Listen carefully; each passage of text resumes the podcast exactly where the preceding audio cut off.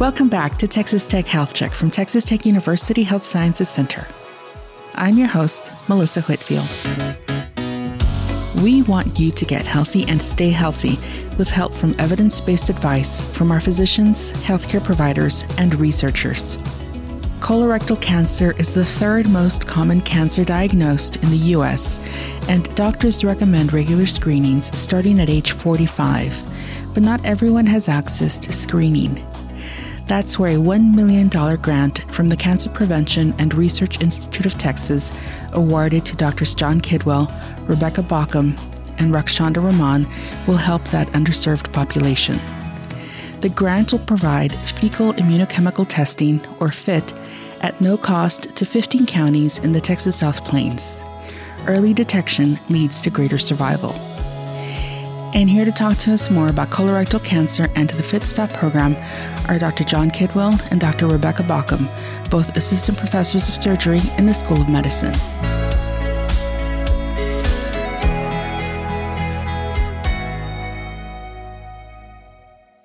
Welcome to our podcast. Can you tell us a little bit about yourselves and what you do at the Health Sciences Center? Sure. I'm Rebecca Baucom. Thank you for having us today. I am an assistant professor of surgery at the Health Sciences Center, and in particular, I specialize in colorectal surgery. Hello, my name is John Kidwell. I'm also an assistant professor in the Department of Surgery at the Texas Tech Health Sciences Center. Uh, I also specialize in colon and rectal surgery, and I'm very happy to be here. Thank you. Well, again, welcome to our podcast. You recently received a grant, a prevention grant for testing for colorectal cancer. Can you tell us what is colorectal cancer? Is it colon cancer, rectal cancer? Colorectal cancer is actually quite common. It's the third most common type of cancer in the United States for both men and women. And although we often group it together and call it colorectal cancer, colon cancer is treated a bit differently than rectal cancer. Both start typically as a polyp in the mucosa or the lining of the colon. And as these polyps grow over time, they can develop mutations that can allow them to become invasive. And once they become invasive, they're considered a cancer. And so, a colon cancer is one of these polyps that has become invasive, developed into a cancer in the colon itself. The colon is the large bowel or the large intestine. So it's the lower end of the GI tract or the gastrointestinal tract. And rectal cancer is anything that occurs in the lowest most part of this GI tract, which is the rectum. And it's approximately the last six to nine inches of your GI tract. So anything that occurs low like that is considered a rectal cancer. And that becomes important when we talk about treatment. How many people are diagnosed with colorectal cancer, and what are the survival rates? In the United States, there's approximately 150,000 to 160,000 people diagnosed with colorectal cancer annually. About 50,000 of those are expected to pass away from the disease per year as well.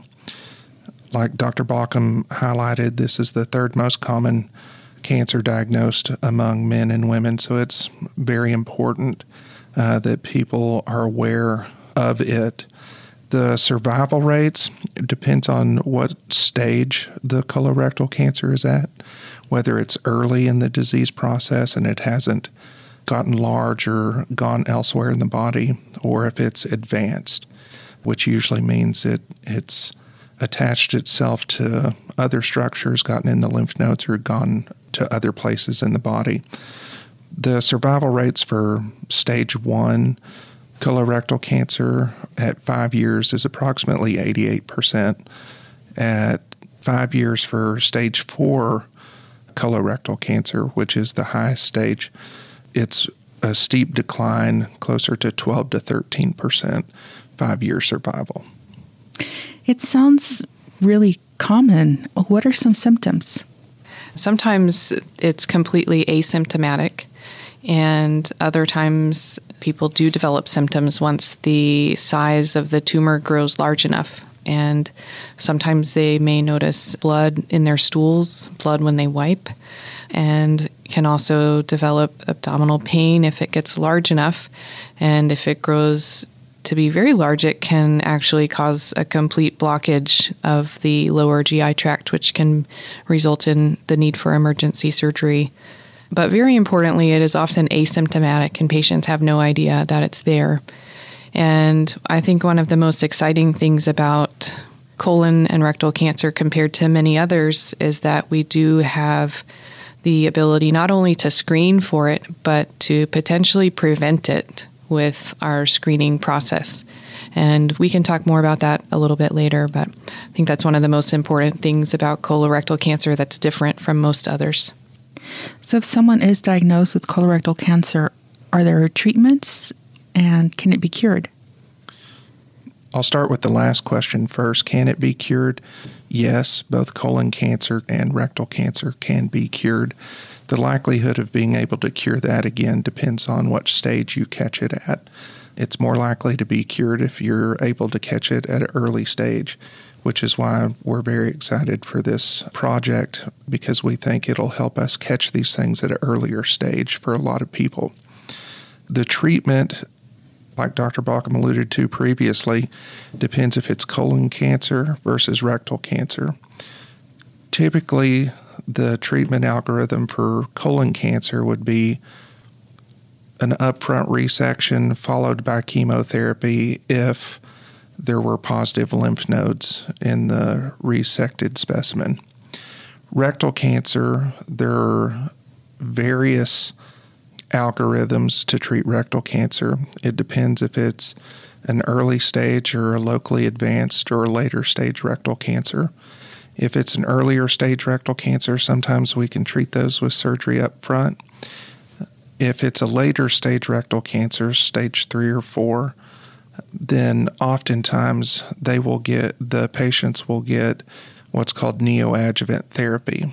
And what that means is they get a certain amount of radiation along with chemotherapy, followed by a surgical resection. Is that a is that a fair yeah, that's a pretty good summary. Okay. Yeah. I would say, kind of globally, early colon cancer is treated with surgery primarily. We determine the need for chemotherapy primarily based on whether any lymph nodes are involved. And early rectal cancer can sometimes be treated with surgery, but many times rectal cancer does involve some combination of all three of the treatment modalities, which can include radiation and chemotherapy and surgery. I always tell my patients that once we start rec- talking about rectal cancer, things get really complicated really fast, and there are lots of decisions that can be made based on its location and how close it is to the sphincter muscles um, and what types of surgery options are available. And I would say for the very earliest stages uh, of cancer, sometimes they can be treated with colonoscopy if it hasn't really invaded yet. So, when we talk about colonoscopy and the need for screening, if we can do a colonoscopy and identify a polyp, we have the, the potential to prevent that from ever turning into a cancer. And so, we're not just looking for cancers themselves when we do screening tests, but we're looking for polyps so that we can prevent them from ever becoming a cancer. Is this something that's hereditary or is this something that most of us should be concerned about? So, as we know right now, about 3 to 5% of colorectal cancers that are diagnosed are determined to be hereditary. And what we mean by that is that we can we do genetic testing on their germline and we can identify a specific mutation that they likely inherited and they that they can pass along to their offspring. Many times though there can be a strong family history of colon cancer, but we don't identify a gene on the genetic testing that we do and there are likely many other genes that we just don't know about yet. Now let's talk about the FitStop testing related to your grant. Tell us a little bit more about this grant and does this test replace a colonoscopy and Also, why do you think patients delay seeing a physician for testing or diagnosis? So, the Fit Stop project, what we aim to do is get a screening modality out there to certain uninsured and underserved groups in the southwest portion of the Texas Panhandle, which is a group that, among the state and among the United States, has one of the worst colorectal cancer screening rates. So, if you average the United States, the colorectal cancer screening rate is about 67%. If you look at Texas itself, it's around 60%. If you look at this certain COG2 area of the South Plains, which is where we would aim to distribute these kits, it's around 40% colorectal cancer screening rate. And so this place really needs better access to screening modalities. And so one of the easiest ways that we can increase quality screening there is to get these fecal immunochemical testing kits to that area.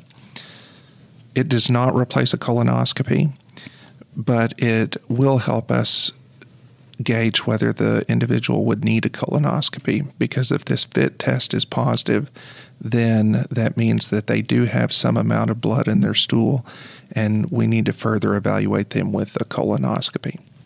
And these tests will detect microscopic or what's considered occult, meaning it can't be seen.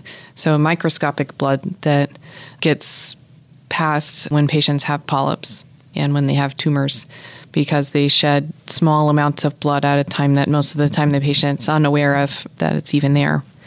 And we'll talk a little bit later, I think, about the different types of screening modalities because there are a lot out there. And colonoscopy is considered kind of the gold standard and often is the test that, you know, gets chosen first. But there are like these fecal immunochemical tests, several non invasive options where the patient doesn't have to do a full clean out of their bowels, but can do this test at home and determine whether they need a colonoscopy or not. And a lot of times with a colonoscopy, it's easier to get one of those done if you have easier access to medical facilities. And in many of these areas, many of these communities in this region, they are rural. They are not uh, close to a facility. They have less access than than your average American. And so we think we're filling a gap here and providing uh, something that's really needed. As far as why do patients delay in seeing a physician for testing, I think it's something that many of us can relate to in some way. Life is busy, we all have things going on. We tend to give our focus to present and arising issues. And so, if something is not going wrong, often we think, well, I, I have no symptoms, I'm feeling okay. I don't need to give my energy and focus to this at this time. I have other things I have to worry about. But this is one of those situations where an ounce of prevention is worth a pound of cure. Is that how the saying goes? I don't, I don't Maybe. Yeah. Sounded good. Yeah, sounded. I didn't come up with it, I don't think. But so I, I think that's one of the main reasons is is people just get busy and it's not an issue for them right at the moment. And lack of access, as you said. Definitely lack of access is one, yeah. and and lack of awareness. Mm-hmm. Yeah, they recently lowered the screening age recommended to 45, and I think many people don't know that colonoscopy is recommended to prevent cancer in the first place. And most i think may not realize that if we can take off a polyp that it doesn't have a chance to turn into a cancer. They just think oh i don't want to have to do a clean out or have you know it sounds really embarrassing to have somebody have to you know put a scope inside and look inside my guts like that sounds gross or they're scared of it or they don't want to have to do the prep. And so i think there are lots of barriers and hopefully this grant will allow us to provide not only some education, but also some access that's a little bit easier, allows them to do some testing at home and get a baseline screening for those who really are at risk and need something more invasive like a colonoscopy. Now, you mentioned age 45 as the starting age for testing. Is there an age limit for these kits? Will younger people be able to get it? Or a first time testing, will they have access to it too? Anyone of any age will be able to send in an application for one of these kits. Age 45 is the recommended age to start screening for colorectal cancer for an average risk individual. If you're a higher risk individual, like if you have a family history of polyps or cancers, or you have a history of inflammatory bowel disease, or if you have one of those germline mutations that we've talked about, then your recommended age for screening can be earlier. And the timing in between can be different than the average risk individual. But as far as who can get one of these kits, anyone can apply for one of these kits. They are free for the uninsured individuals who are applying for these. I don't think patients who are over the age of 85 will qualify. It's generally not recommended for those patients to undergo screening. Yeah, I think the groups are kind of, for the study purpose, divided between 18 to 40, 40 to 49, 50 to 75, and then 76 to 85. And so, you know, the patients will fill out this application for the project, and we will make determinations based on their answers to the questions about whether they qualify for a test. But anyone who is having symptoms will likely qualify for a test regardless of their age. And anybody within the screening age of average risk between 45 and even those who are 75 or 80 may qualify for a test. And the application that they will need to fill out is pretty straightforward. It'll ask some basic questions about whether they've been experiencing any symptoms, change in bowel habits, blood in their stools, and also will make sure that they know that at the time of any service provided, they will need to provide some photo ID, proof of a current Texas address, an insurance card if they have it. It's certainly not required, but if they have it, we will need that information as well as um, some information about their income. And then we will get them scheduled for the fit testing once they have completed this non invasive test. Based on those results, if they qualify as being at risk uh, based on those results and needing a colonoscopy, then someone from the study will reach out to them and let them know that they um, are recommended. It's recommended that they have a colonoscopy and that they qualify for that. And through the grant funding, those services will also be provided. We have the two of us who do colonoscopy, as well as a few GI providers who are also going to be a part of the grant team to Uh, care for these patients who qualify for colonoscopies based on their initial non invasive test results. And where can people sign up? I think whenever we go to these communities for our outreach, we will have informational packets and contacts to give to the individuals so that they can contact UMC and get one of these applications sent to them. We will also likely have some applications at these outreach events that we can provide to individuals. I think it's also important to note that for the uninsured, I believe there's no fee. Yeah, not at all. Which which is a huge positive. Mm-hmm. Not there's not a fee for the screening tests, but there's also not a fee if they need anything further based on those results. So if they need a colonoscopy and if they have any cancer detected, all of their care will be covered through the grant. And how soon can people expect the results? I think they are available pretty quickly within a matter of days. They do have, there will be some delay because they will collect the test and then they will have to mail it in. So it'll take some time for it to get to the lab and for the lab to process the test. But once the lab has the test, I believe the processing is fairly quick, and so they should have the test results pretty quickly. But if they have symptoms, if they do get symptoms, they should see their physician right away. Yeah. If they have a physician and they have any symptoms of blood in their stools or constipation, diarrhea, then yes, we do recommend that they seek medical attention for those and not necessarily wait for, you know, our applications and everything to be available. Will this be done on a yearly basis? Yes, these fecal immunochemical tests are to be done yearly. And that doesn't mean that a colonoscopy has to be done yearly because we would only do a colonoscopy if these tests were positive. But yes, these are yearly tests. And they're not difficult to complete. Typically, the kit comes with a biodegradable package that you place in the toilet.